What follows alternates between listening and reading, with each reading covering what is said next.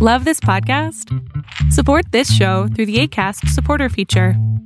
It's up to you how much you give, and there's no regular commitment. Just click the link in the show description to support now. UX Cake is all about developing the layers you need to be more effective in your work and to be happy and fulfilled in your career. I'm your host, Leigh Allen Arredondo, and I'm a UX leader and leadership coach. Hello, and welcome to the UX Cake Podcast. This is episode 44, and it's special because this is the first episode of season three. And that is extra special because the podcast has been on a break for two years. and it's been a couple crazy years since 2020. It's so great to be back here with you all. I've got exciting things planned for this season. I hope you have exciting things planned for this year too. I'm kicking the season off with a fantastic episode with Indi Young about listening, specifically a method Indi calls deep listening. Now, I think most listeners of this podcast would agree that if we want to make products and services that people want and use, we have to talk to those people. Whether you're involved in product strategy, UX, development, marketing, any part of building products or a business or a service, I imagine you would agree that you've got to understand what your audience or users' goals are, what's really going to serve their needs, and what motivates them. And how do we do that? We talk to them. More importantly, we listen to them talk. So, how do we get them to talk about what's really most important to them? You might say, ask them. And if I'm not getting the right information, maybe I need better questions. And you wouldn't be wrong. Asking good questions is really important in user research. But today we're going to explore a different approach than what you might be used to in your user research. The emphasis here is not on asking people the right questions, it's on identifying the objective and then listening and listening some more and not guiding the conversation, but just listening deeply. It's focused on getting into someone's most inner unconscious purpose and motivations, and this is going to help you identify the most important opportunities to act on.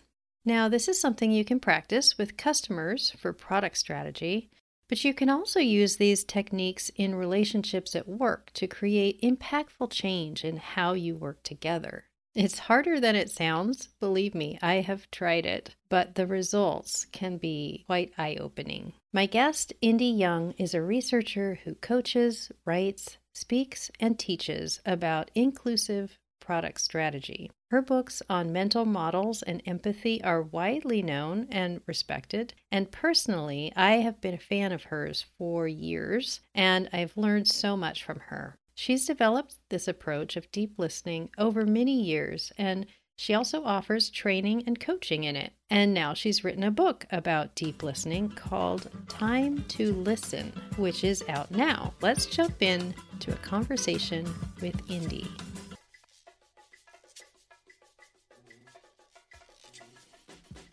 Yeah. So, hi, Indi, and thank you so much for joining me on UX Cake. Yay! Absolutely. You know, according to the name, it always makes me want to like go down and get a slice of cake somewhere and eat it while we're talking. yeah, I think you're not alone in that. Maybe our listeners will go grab a bite of cake. yeah, exactly. Yeah, and so, you know, actually part of what we're talking about in UX Cake is, you know, all of the layers that we need to be to be effective in in our jobs and um, and in our careers. And so I'm super excited to talk to you today about deep listening because it we'll get into, you know, what it is a little bit more, but it's it has a lot of impact and um, not just for a UX researcher um, but for anyone who's involved in listening and and doing something about right, what they heard. Right. And uh, speaking of layers, for anyone involved in product strategy as well. Right. Um, so I I think you know, but I have a new book coming out. Uh, it is mid January 2022 right now, and I'm hoping to have it launched the beginning of February. 2022 and i have sketches in the book that have these little layers in them. So it's kind of fun that you mentioned layers in the cake. Ah oh i want to hear more about the layers. Uh, i could maybe give you a sneak preview of them. Oh that would be awesome that we could share with um, our listeners. And we are going to um, definitely, for listeners and watchers out there, um, talk more about the book. I want to jump in to kind of Bef- well, we're definitely going to get to what is deep listening. And um, this is something that you've been talking about and teaching for a while now, a few years. We talked about it two years ago, and you had been doing this for a while. Um, and now you have this wonderful book coming out. Oh, I'm assuming it's wonderful based on the previous books that you have published. So, right. I haven't you had a sneak know. peek yet. So, but um, absolutely sure that it's wonderful because um, you are such an expert at uh, at what you're talking about and and at helping other people understand, which is really important. Um, so my my first question really is more about I want to start with the why. What is we'll jump into you know exactly what is it um, and how you do it, but why should someone be listening to something about deep listening. What is the impact? Mm-hmm. Yeah, there are two main branches of my answer. One branch has to do with product strategy, the other branch has to do with relationships that you have with the people you work with. Um, uh, also the people in your family, your friends, etc. So the one branch is product strategy, the other is relationships. Um, and one thing that um, that I think is really important right now is that if we have any hope of shifting the way that our organizations approach product strategy, we need to take the time to develop relationships with those who have power in our organizations.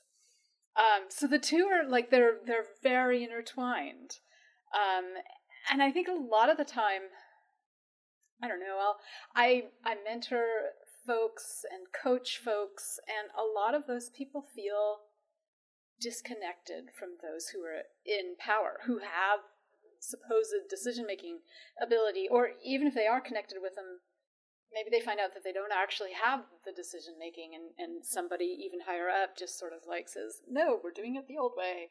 Um, so so developing relationships involves understanding where a person is coming from understanding what they're trying to communicate to you what they're trying to convey the ideas they're trying to pursue trying to understand that from their perspective rather than just react to it and I think a lot of the time, um, it's easier to just react to it. It's far easier not not to to do um, you know to just say like, well, that's wrong, or even just talk to your other colleagues and say, well, it would be better if we did this, but but not to approach that person who has that idea because you might actually have misinterpreted what they're trying to do. Or they might not have done a great job of communicating it, or they might not have done a thorough job of thinking it through. They may not have some experiences some of the people on your team do um, that could help them. And if you let that relationship wither, if you don't build it, if you don't sustain it over time, you're not going to be able to let those ideas clarify between you. You're not going to be able to communicate those ideas. They're not going to be able to communicate their ideas to you. You're not going to be able to collaborate. It, it, it becomes more like uh, one of those toxic work situations where everybody just wants to run away screaming. Yeah, and and even if it's not te- toxic, even if it's you know mm-hmm. respectful, um, I I can see that the outcome still might be a miss because there's that lack of communication at the very sort of seed and, and collaboration. Yeah. yeah. So, so that your question was like, why deep listening? Um, the techniques, the what of it, are what allow you to achieve an understanding of another person's perspective in a way that actually changes your own thinking, right? Mm. Um, so you may go into it feeling like you've built up these guiding principles and you've had these experiences, and so therefore, you know, your idea is fairly firm in your mind, or your way of approaching something, or your method, or the thing you wish that this organization would do um, is the right thing. Um, but but we're all human, and if we're trying to work together in a team, that means understanding other people's approaches and letting that influence your approach, letting it all sort of stew together and become a, a, different thing. Um, when you all put your ideas together, um, that can't be done if you don't have trust with one another. That can't be done if you don't respect one another's uh, ways of thinking. It can't be done if you don't go back and explore where those ways of thinking came from. Because going back, and this is one of the techniques that I talk about in the book, going back allows you to understand why they built up that approach. And the why is the way that you can validate to yourself, like, oh, yeah, I could see how I might have reacted that way too. Right? Mm-hmm. Um, and so it becomes a way to build respect. It becomes a way to see other people's approaches and perspectives as valid rather than dismissing them.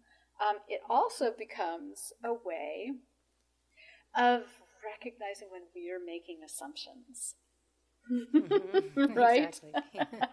So, of course, I, I said there were two paths. The other path, the product strategy path, is about understanding who we're trying to support with our solution.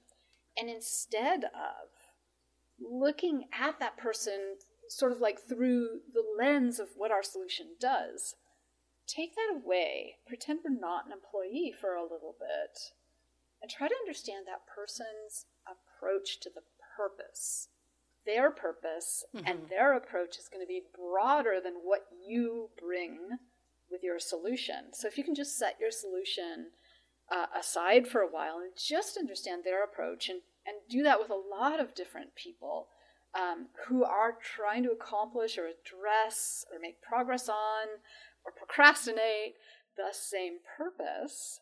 And then you'll start to see some patterns and you can measure those patterns against later what your solution is doing and see the gaps. If you're good at this, you can also purposely include people who have approaches that are very different than what you thought like your average user has. Mm-hmm. And this is where we get to the what of it. Like, um, because and uh, it took me a while when we talked about this a couple years ago. I it took me a little bit to wrap my head around how how is this different and why this approach. Um, and I got there. So I now that I'm there, I want to help the users get there a little more quickly than I did, um, or the sorry, listeners. our listeners, the users of your book, um, whatever noun we're going to use: readers, listeners, yeah. users, people, the people, the humans. right. Yeah, because they they have a purpose, right? Each person who might reach for this book or might reach for this podcast has a purpose. Um, and it's very, it's not read the book. Their purpose is not right. learn this method. Their purpose is right. something else, right? Yeah. Yeah. And um, so, exactly. And I believe that you can say the same for many other approaches to user research where you're doing an interview, you come with a set of questions, you come with, um, you know, follow up questions. You come with an agenda of here's the answers we, we want, here's the questions we want answers to, um, here's our objectives. And what you're talking about is actually very different approach. And so I want to get into that like first, and then let's talk about, um, you know, why uh, and why this right. is maybe more effective in some cases um, so, yeah, just kind of an overview of what is deep listening and in the context of, you know, probably a lot of listeners are familiar with UX research, user research, other types of research. Mm-hmm. Mm-hmm. Yeah. So when somebody gets interested in design or product, it's often because um, they want to make things better for people. Um, so, so, that's one like sort of overarching purpose that people have. Um, and then they, you know, they either join a program or they learn on the job, um, or they get a mentor, or all of the above. Um, this isn't a field that has really been established for that long. Um, and what we're doing is we're drawing from a bunch of other fields. That isn't um, evenly distributed in the way that people learn.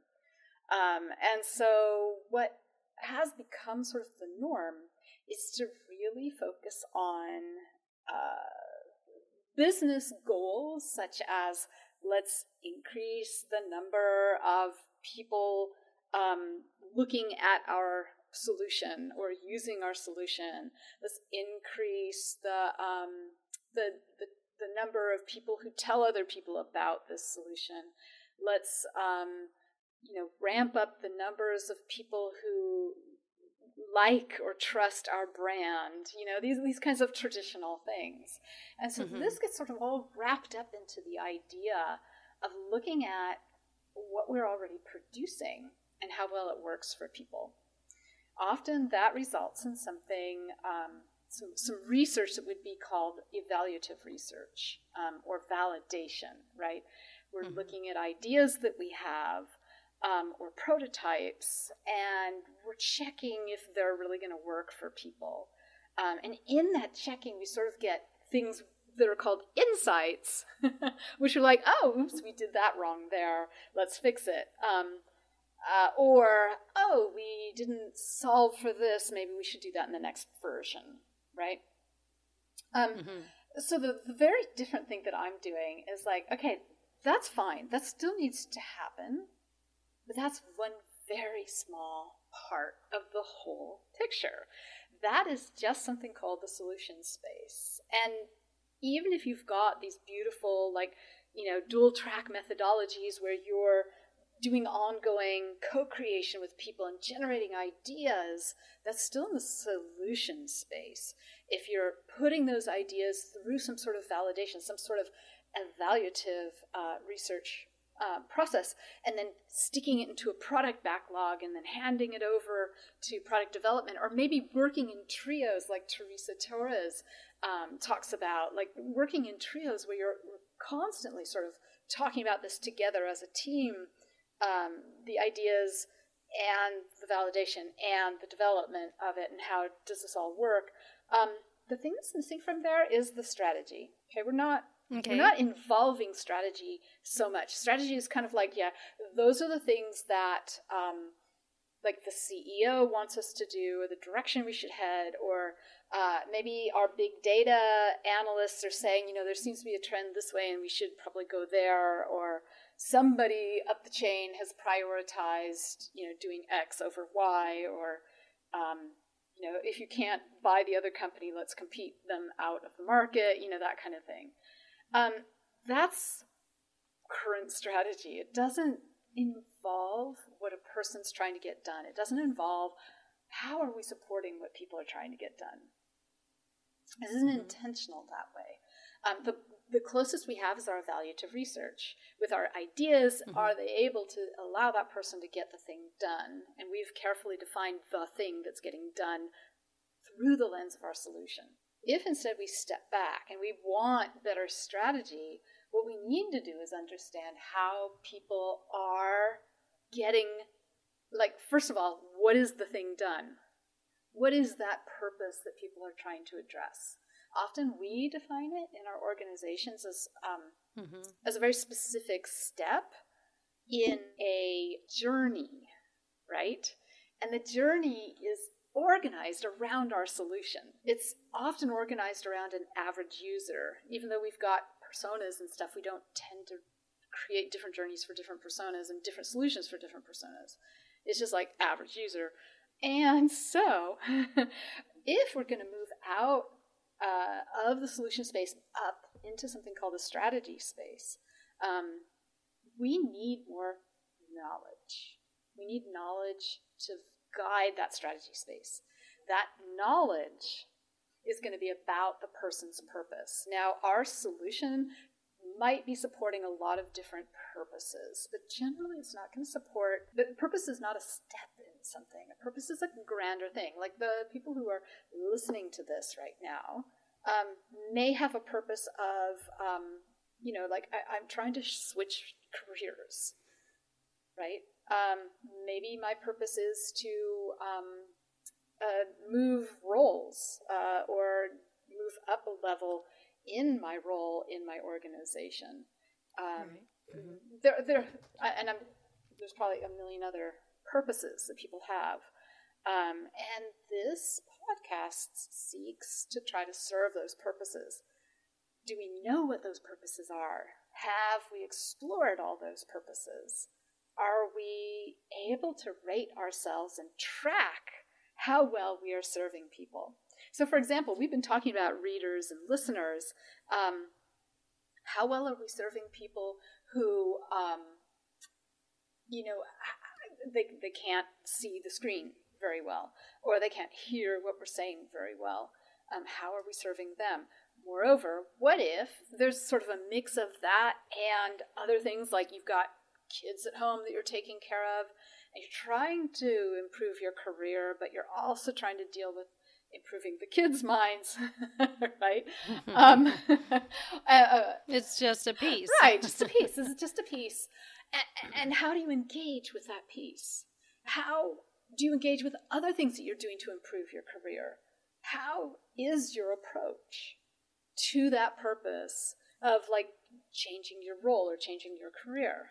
Um, it's multifaceted. And your approach might be slightly different than someone else's approach. It might be based on the fact that somebody has kids at home and somebody doesn't, but it might also be based on some thinking styles or philosophic approaches. Um, maybe mm-hmm. somebody's in a hurry, so they're going to approach this differently than somebody who's got time and not worried about time uh, for switching their career. Um, and switching your career is just one out of many, many purposes, right? right? Um, mm-hmm. Um, so the idea is to try to understand a broader range of people's approaches to the purposes that we're interested in supporting, that we're good at supporting right now, and some purposes that we might be able to support in the future that we haven't thought about. And I want to dig into this methodology a little bit because um, what one thing, I mean, there's. I haven't even listened, talked about listening yet. yeah, exactly. So the kind of listening you're talking about it's different from active listening. We, um, I have done podcasts about asking better questions. It's something that we all need to do as well. Um, uh, being a better listener, um, you know, all lots of things around listening, but it tends to be tied to questions and you know is that a power you know am i asking the right questions are we coming to it with the right questions. Are we asking the right questions to to um, engage with our um, who we're listening to? And um, your approach is different. Yeah. So if you want to understand another person's approach to a purpose. You come into a listening session, no list of questions. You come into a listening session with one germinal question, which is about the purpose. It says, What went through your mind as you were addressing this pers- purpose recently? Or what were you concerned about? You know, what was you know everything that went through your mind that time. You know there was a long set of studies that i did about passengers. And so we would say like you know on tuesday when you were flying to so you know fort worth or something um, what went through your mind as you were trying to get to the airport? What went through your mind um, that day? And we kind of dive into it. Now the idea of what went through your mind is an idea of layers. So um, i don't know if you want to do visuals um, but uh, the the way that I'm talking about it these days is that when we have normal conversation with one another, we tend to explain things to one another, or we, we tend to describe scenes to one another. Uh, a germinal question, a listening session, is always only about the past, somebody's memories. Okay. It's not about the use of your solution, it's about mm-hmm. them addressing their purpose.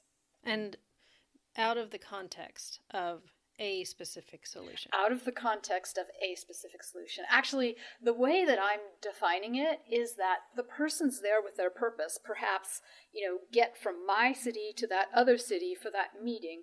I'm maybe going to use a plane. Um, and my purpose is to get there on time for that meeting, right? I have around me a whole circle of solutions that I that I reach for in various ways. Like some of it might just be social. Sure. I'm like talking to the other person uh, from a company that's flying there too, and asking them like, "Oh, what flight are you taking?" right? Mm-hmm. Um, I'm maybe looking up what uh, what flight I took the last time, um, or changing because I remember that that was a really bad time to take the flight for some reason. Maybe my child. Uh, uh you know, only wanted me to be gone for one night, not two nights, or you know, something like that.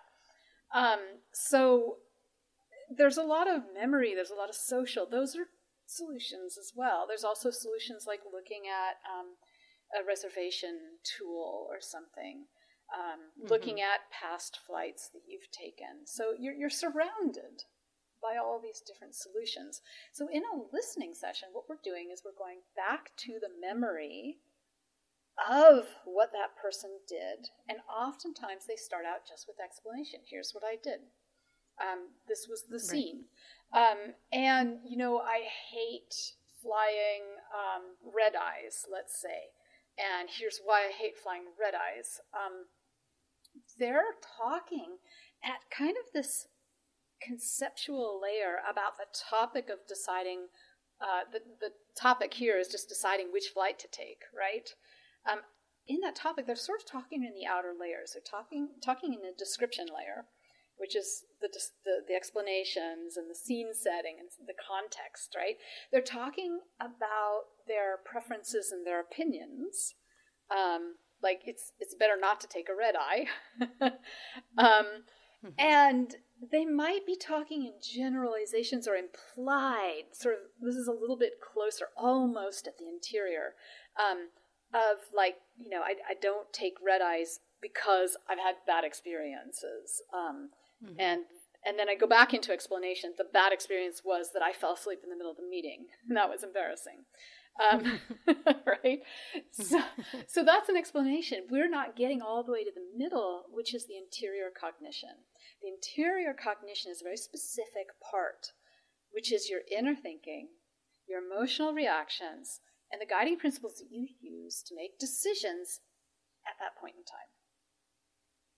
So, okay. as you're considering this trip to, to the meeting, and, and you're like, oh, you know, I should ask my colleague what flight they're taking so we can um, maybe do some work together. We've got a presentation, and we can maybe sit together and we can work together on the flight or something, right? That, that might be my inner thinking. Um, and then I might have an emotional reaction is like, uh, on second thought, maybe that would be too much of that person that day. okay, so you have really specific approaches for how to get at this information without asking questions, yeah. and you have specific reasons why yeah. it's better. Yeah to not ask a question and i i find it fascinating so yeah usually what i do is i i i, I try to say things so there are a lot of things to be said the only questions that i'll use is some variation on what went through your mind to help hmm. somebody mm. to sort of guide them down to that inner thinking emotional reaction and guiding principle the interior cognition um, mm-hmm. i may hear them. I, they're always going to talk about description layer, uh, explanations, scene setting. They're always going to talk about their opinions and preferences. That's going to come. That's fine. But we want to get farther into the interior. Um, and this is the interior of the topic of deciding which flight to take. It's not the interior of that person. It's the interior of a mm-hmm. topic because mm-hmm. they might bring up another topic. So, this is the thing is that with the germinal question, I say, what went through your mind as you were, you know, trying to go to Fort Worth that day? Actually, as you were trying to decide how to go to Fort Worth, the, okay. a few weeks before you went to Fort Worth. um, right. This then is where they get to pick the topic. Okay, so they might pick the topic of need to get that presentation done with my colleague. They might pick the topic of need to be home for my child, uh, right? They might pick the topic of um, uh, brand loyalty and mileage points and saving up to uh, maybe possibly go to Europe or something if we're talking about US based someone. Um, so mm-hmm. the idea is that they. We're not leading. We're not going to put a topic out there. Sometimes, uh, in the after I ask the general germinal question, the person will say, "Well, where do you want me to start?" And I'll go, "Well, what went through your mind just now when I asked you that question?" They're like, "Oh, well, I thought you were going to ask me about what reservation app I used." I'm like, "Well, let's start there." Right? How did you decide that? Yeah. Am I right in hearing that you want them to get to all the topics? They're going to uncover the topics that are important to them. We're not going to bring up a single topic. Mm-hmm. Um, so the analogy, uh, well, let's say um, this, this also works with vocabulary. Um, if you ever have played Scrabble, you get some tiles with letters on them and then you right. try to use them. You only get to use those letters that you draw when you're playing that game Scrabble. Um, in a listening session, you only get to use the tiles, the topics that that person brings up in a listening session. You only get to use the vocabulary that person brings up in the listening session. You aren't working mm-hmm. with anything greater than that. The reason for this is that we want to avoid our assumptions. Um, there, assumptions come in a lot of different layers as well. Um, but the assumption about what's important to a person is what ends up giving us research that sort of reflects our own approach. So we end up with insights that are like, well, obviously, you know, this is this is how it works because that's how I've done it, or how our team members have done it. Um, so there, that's one layer of it. um, the other idea is that if you let them lead, they're going to only bring up what's important to them and they're not going to try to answer a question and give you what you need.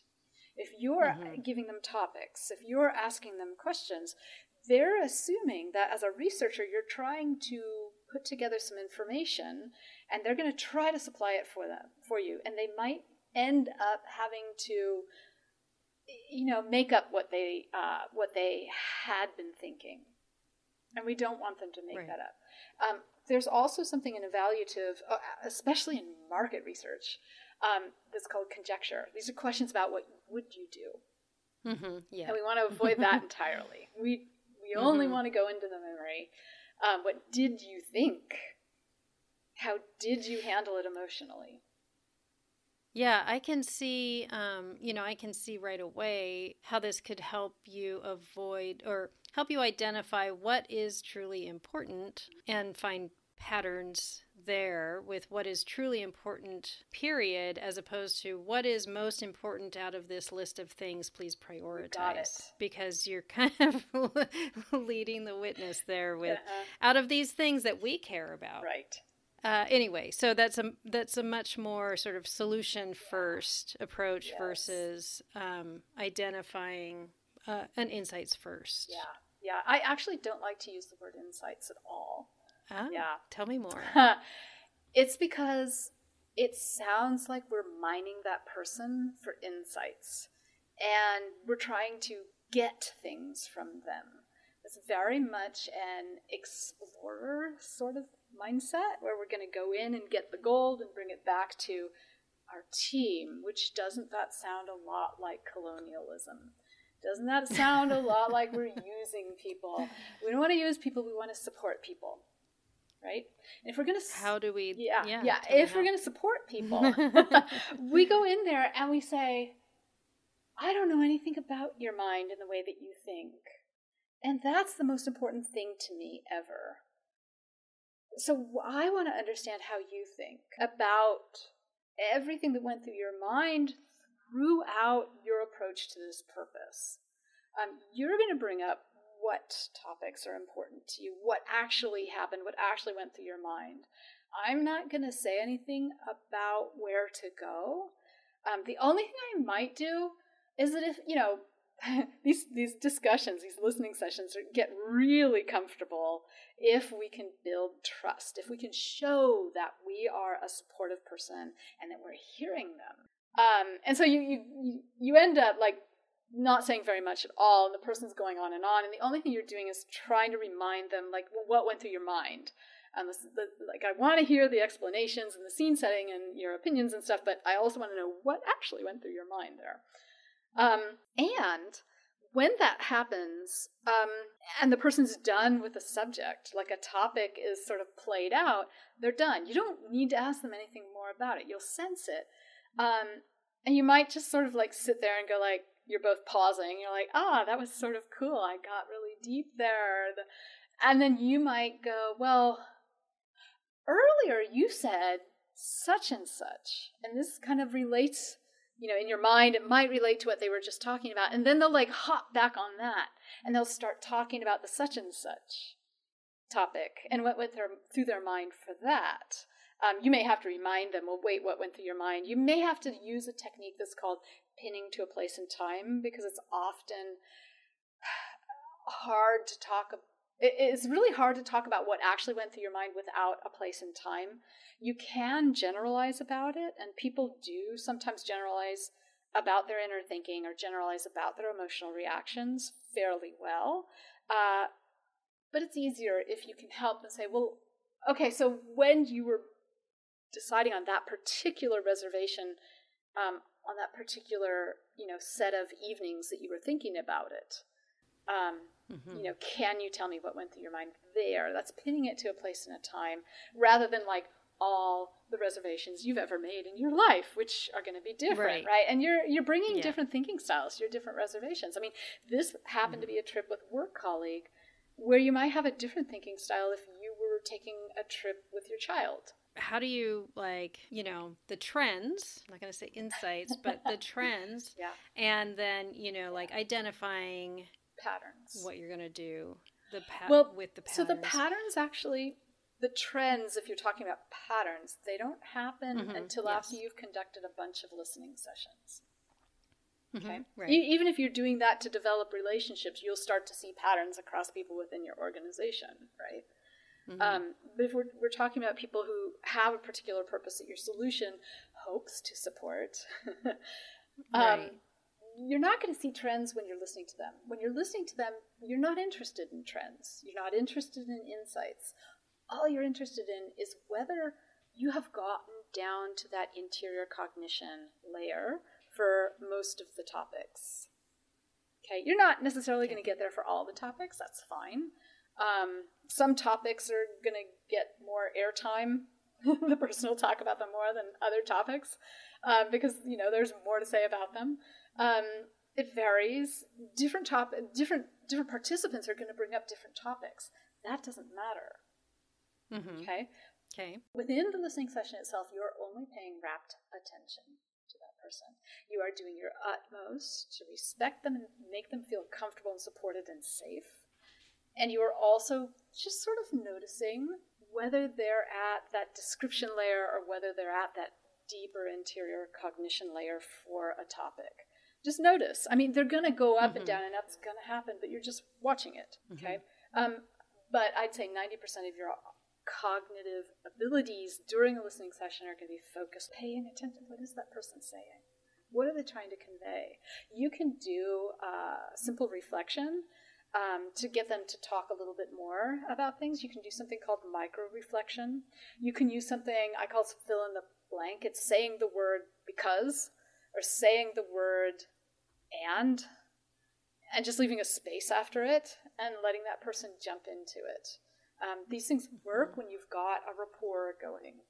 Um, I talk a lot about uh, what to do if the rapport is breaking um, or if comfort levels are shifting uh, in, in the mm. book, um, but we don't need to go into that here. Um, the, the whole idea, though, is to get that connection so that that person's doing most of the talking and things that you're doing are just showing support. Wow. Oh wow. You know like uh-huh okay and and so that relates to the running shoes right?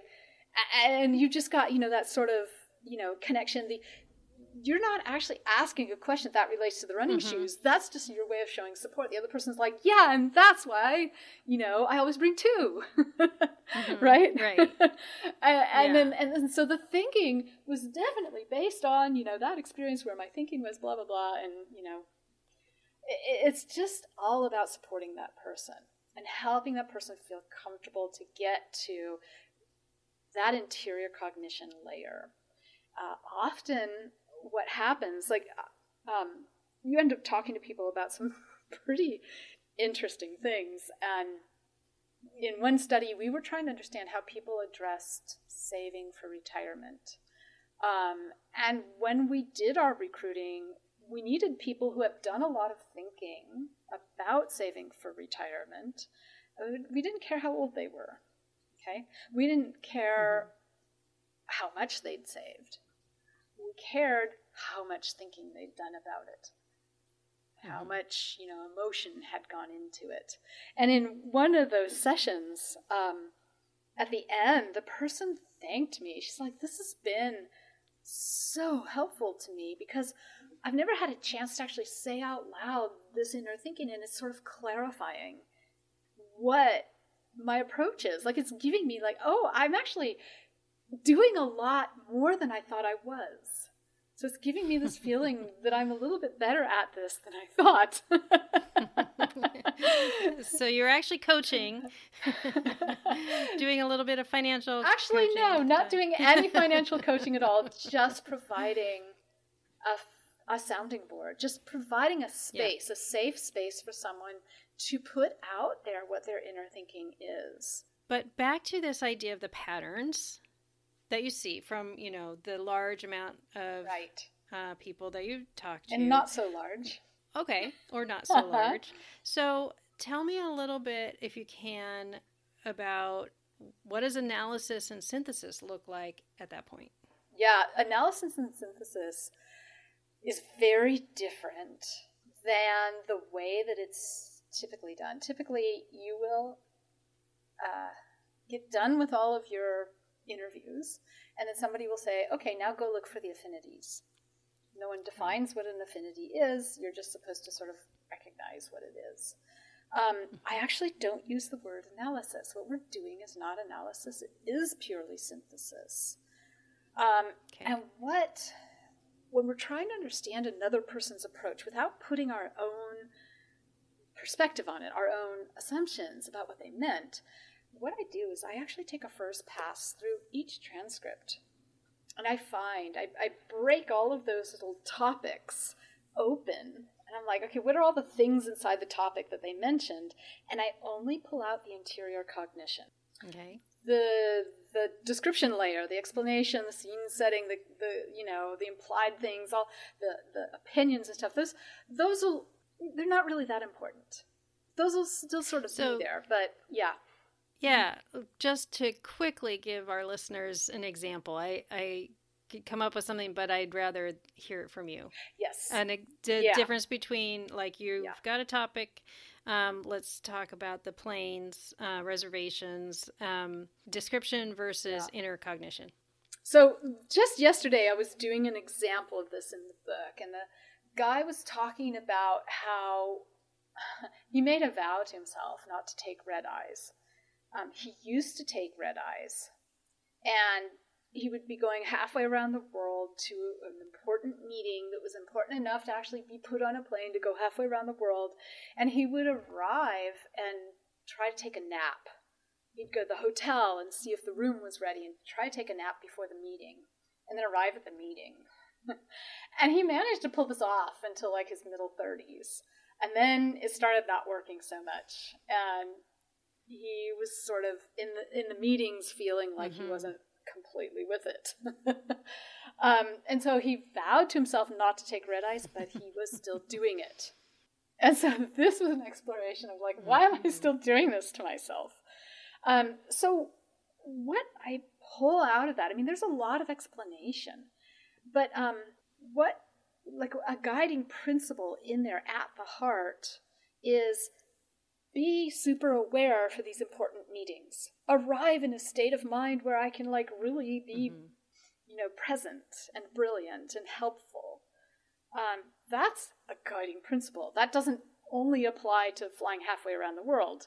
That also applies to meetings that they have in their own mm-hmm. uh, city. So, um, so this is the guiding principle. Now, um, I would write it in a certain way. I write a summary of every inner thinking, emotional reaction, and guiding principle. Those are the three things of interior cognition. Um, I write a summary of each one of those that I find okay. in each transcript. Okay, so in a way, I'm rebuilding my understanding of what people were saying in a way, in a format that later, when I go look for patterns, it's easier to find the patterns. Okay, so in that second step, that find affinities, I'm actually not finding affinities. What I'm looking for is based on the focus of mental attention, um, which is like be brilliant and present at a meeting.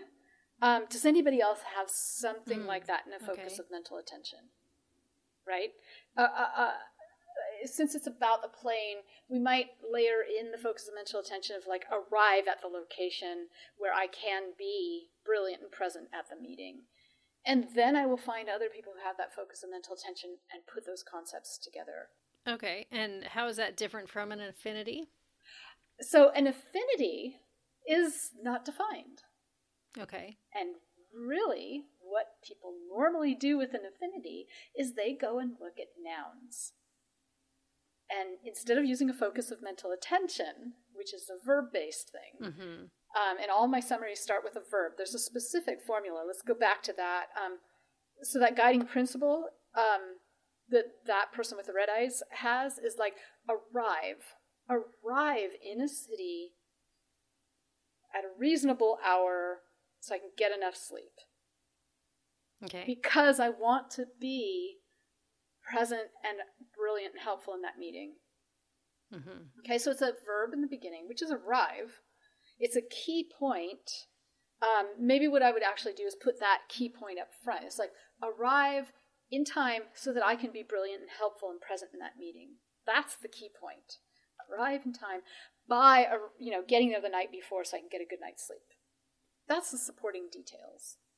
Okay. That's the, the context or the description layer. Okay. Mm-hmm. So when you're told to find an affinity, what we end up doing is we find affinities by noun. We're like, okay, here's all the things where the person is, um, you know, doing the reservation. So it's a reservation is the noun, and we're going to like put all the things about the reservation here. Um, where would you put this idea of arriving in time to get enough sleep? Mm-hmm.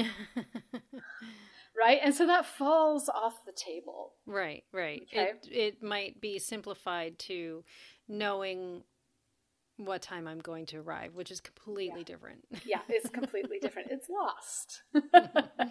so this is um I've had people tell me it's like, you know, learning how you synthesize the data is like mm, so freeing, so helpful because you have a a, a guideline, a rail, a, you know, some sort of guardrail to follow, which is focus of mental attention using those summaries that are verb first with the key point right after it. Mm-hmm. And it's so much easier to find your similarities there, put those things mm-hmm. together. Okay. And we don't lose those things that are esoteric, like, you know, arrives that I can be brilliant and helpful and present at the meeting. Right, right. Yeah. And and that is like the key. That's that's right. really strong thinking behind how somebody makes a reservation. Um, so just as an aside, with all this work with the airline, they um, they didn't use it. Um, and, and some of the things that I'm like toying with is like, let's allow people to make reservations based on these other guiding principles. Mm-hmm. Because what they're doing right now, what the airline is doing right now, is saying, hey, we've got planes that fly between airports. Tell us an airport, and we'll tell you, uh, and a date, and we'll tell you which planes are flying between those airports.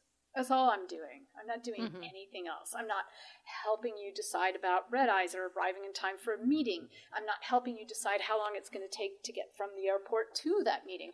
I'm not helping you factor in weather or factor in uh, delays that could happen at that time of year at certain connecting airports. Mm-hmm. I'm not helping you, um, you know, recognize other opportunities for visiting other clients or something um, in the area based on your past uh, business trips or something. I'm, I'm not helping you with any of that. All I'm doing is say, give me an airport and a date, and I'll tell you which of my planes are flying between those. Mm-hmm. Right. Yeah. yeah. So what you've identified is opportunity to support people who who are flying um, in the way that they is most important. Yeah, that that matches their way of thinking. Mm-hmm. Yeah. Um, there's a, there's an additional thing that I call thinking styles, which is a whole another layer. I mentioned it like it, you think differently if you're flying with a business colleague than you would with a child, mm-hmm, especially okay. a small child. Yeah. Um, I don't think we have time to talk about that today, but um, that also factors in so that you end up with like your opportunities are multiplied. It's like not only do we want to allow somebody to think about reservations the way that they think about them, like, you know, I also want to allow somebody to specify what thinking style they're in when they're making when they're when they're going to take that trip, right? Um, I'm you know I'm going to be. We actually we've done this several times, and I teach courses on how to do um, not only the listening sessions and the synthesis, but I teach mm-hmm. courses on thinking styles, and we've come up with the same set of thinking styles year after year after year. Um, and there's a there's a thinking style that's all about um, uh, sort of make make this experience better for everybody. And okay. that that applies in so many different layers. like some people are like bringing coffee to the gate attendants, right?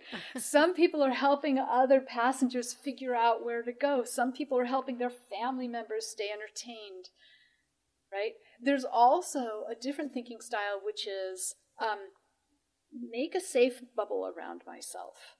Um, I don't want all that craziness coming in, or I don't want my craziness and my anxiety out. Hmm.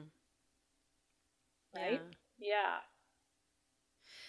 So many ways to slice yeah yeah and it just at. it just multiplies the opportunities that we have so when going back to the beginning of our conversation there's this strategy layer the strategy space now that we have an opportunity map in all of these things this map is um, it's it's actually a visual map that looks like a city skyline with a bunch of skyscrapers in it. The skyscrapers represent people's interior cognition, their inner thinking, guiding principles, and uh, emotional reactions about a topic. That each skyscraper is like some subset of a topic, and the, the, the block, the city block that they're on, is like a, a larger topic. Um, and they might like gather into neighborhoods. We don't know what it is. It's bottom up. We don't know what it is uh, in the beginning. We're not curating this. We don't know what the neighborhoods are. The neighborhoods mm. grow out of all of this information. These these uh, connections between focus of mental attention. Mm. And when we see that and we align what we're doing, and we also have the thinking styles layered into each of those towers, those buildings, yeah. um, we can directly see where we have gaps. Okay. Mm-hmm. Oh, I can't wait to see it. I am so excited. Yeah. Um, that was, and we do have to. Unfortunately, we're running out of time. Yeah. It's uh, so there's a lot. There's a lot to cover lot. here, yeah. but I do want to make sure that people know that that um, you now have multiple ways, actually, um, for people to learn. Um, there's the book that's coming out, and that will a- absolutely get. Uh, we'll be sending links out for that, um, and people can also find links to that. I would imagine um, on your website. Yep. You also on your website, which is indiyoung.com, Indi with an I. You have ways of learning from you. Tell us just a, a little bit about that. Yeah. Um, there's a series of six courses uh, that you can take. You don't have to take all the courses, you can choose which ones. Um, and the courses are listening deeply, uh, two courses about the how to make all those summaries of the, the concepts uh, in the transcripts, and a course about how to find those patterns. I call it cultivating patterns or you know you're growing those patterns. We're letting them grow together based on focus and mental attention. We've got a course about thinking styles. I have a course about creating opportunity maps and using opportunity maps. And most important of all i have a course on framing your study mm. which gets into what is a purpose and how do we frame by the purpose. Um, the opportunity map course also talks about that. And the opportunity map is where we talk about the gap analysis and measuring over time how well doing in support of how somebody accomplishes their purpose according to their approach. And you have a couple ways these courses are delivered. Yes, that's true. Um, I I have a, a, a, a I guess the word is cohort. I do um, a sort of a, a, group where we're live and a bunch of lectures in between. I'm actually producing those lectures now because it used to be that I would give the lecture live and then ask people to do homework in between. Um, it's a four week, uh, we have four meetings together. Um, and so that's four weeks per topic? Per co- course, yeah. Per, co- per yeah. course, okay. And those are the live ones are sort of slowing down right now because I'm reproducing everything because I want I, didn't want people to have to go like go off and do homework by themselves.